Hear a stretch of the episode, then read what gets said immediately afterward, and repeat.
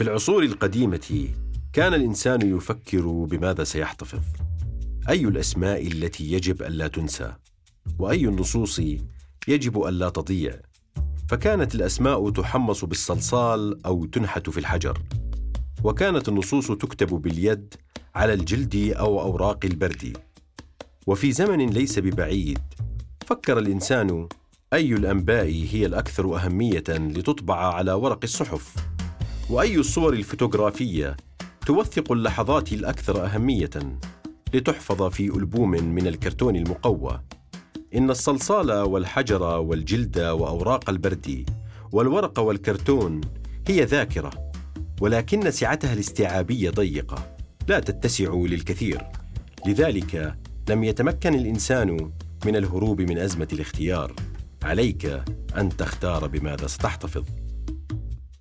لا يبدو الأمر مشابها لذاكرة هاتفك النقال فأنت تشعر بحرية كاملة في حفظ الأسماء والملفات والتقاط الصور بشكل دائم ومتكرر وأرشفة الفيديوهات مهما كانت تعني لك. إن الأمر يستمر على هذه الشاكلة إلى لحظة ظهور الرسالة المزعجة على الشاشة لقد امتلأت سعة التخزين.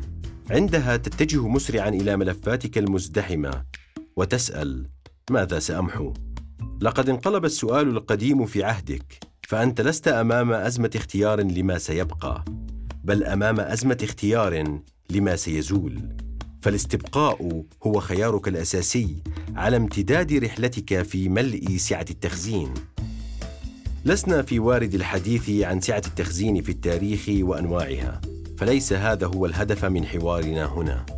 نحن نتحدث عن علاقتك أنت بكل منها وما الذي يحدثه كل منها في الذاكرة المزروعة في رؤوسنا. إن الأسماء المنحوتة بقيت محفورة في أذهاننا إنها كثيرا ما تبعث في نفوسنا احساسا ما. لا يبدو الأمر كذلك عند نسيان اسم لوجه نتذكره أو شخص قابلناه.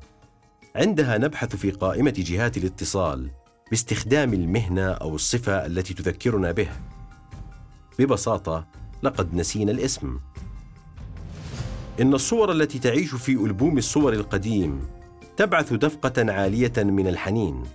إن العودة إليها سهلة ومتكررة. لا يبدو الأمر كذلك مع الصور على الهاتف النقال.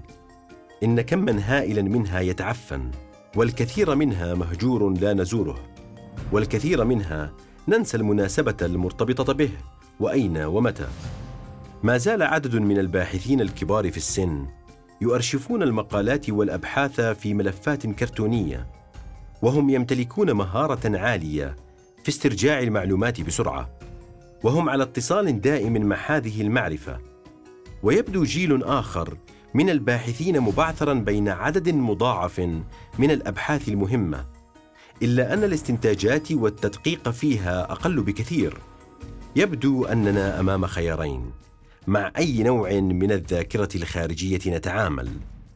بين ذاكرة ضيقة ونشطة وحية تبعث الحنين وذاكرة جبارة ميتة ومتطايرة ولحظية وقد يتعفن فيها الكثير من الأشياء. يبدو هذا اختيارا صعبا.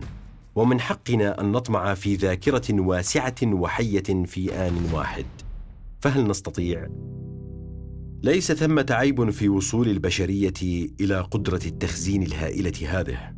تكمن المشكلة في الازدحام. إن حواسنا تتعرض بشكل دائم وبحياة دائمة الاتصال لقصف من الصور والأخبار والمعلومات والرسائل. ودورك أنت هو إدارة هذا الازدحام كي لا يسلب ذاكرتك أكثر ويجعلك فريسة سهلة لداء النسيان وغياب الحنين. أن تقرأ بحثين بشكل كامل وتعطي نفسك فرصة التأمل فيهما وبناء شبكة العلاقات السليمة بين الأفكار يبدو أحسن حالا من تجميع أكوام من النسخ الإلكترونية تتنقل بينها تائها أن تتعمق في خبرين وتتحقق من صحتهما وتفهم دلالاتهما. يبدو أفضل من الاطلاع على عشرين خبرا كوجبة سريعة. وعدم ربطها بأحداث أخرى شاهدتها وتنقلت على سطحها. إن التأمل العميق في خبر واحد عن الحرب على اليمن كان يكفي لكشف القصة ولترك جرح عميق لن يلتئم في الصباح الباكر. إن ما يجري يشبه تماما حيرتك في الصباح عند فتح خزانتك لانتقاء ملابسك لهذا اليوم. يبدو الأمر غير مجد في التنقيب بين أكوام من الثياب التي لا تستعملها وتصر على الإبقاء عليها بذهنية اكتنازية وادخارية جبانة. إن التخمة تفقدك المعنى وتضل مح الطريق. يقول العلماء إن الجنس البشري يمتلك نوعين من الذكاء هما الذكاء المتعاقب والذكاء الموازي ذكاؤنا المتعاقب هو القدرة على التركيز والصبر في الحفر عموديا في مسألة ما نحمي أنفسنا خلال ذلك من تشتيت التنبيهات على هاتفنا النقال وشراسة العالم الدائم الاتصال وعلى كل الجبهات.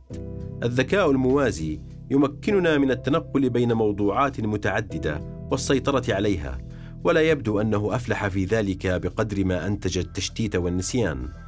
من الممكن لنا أن نحظى بوفرة المعلومة وفسحة التأمل والاستنتاج والحفظ وعدم النسيان. يحدث ذلك مع الإدارة السليمة للازدحام وتنظيم الانتباه والصبر والرغبة وتطوير فن الانتقاء.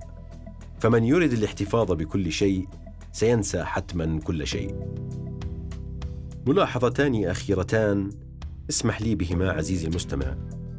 أنا لا أدعو هنا إلى العودة إلى الوراء أو إلى الانقلاب على التكنولوجيا والانقطاع عنها. ولا يبدو أمرا سليما أن ندمر بأيدينا ما ابتكرناه بأنفسنا.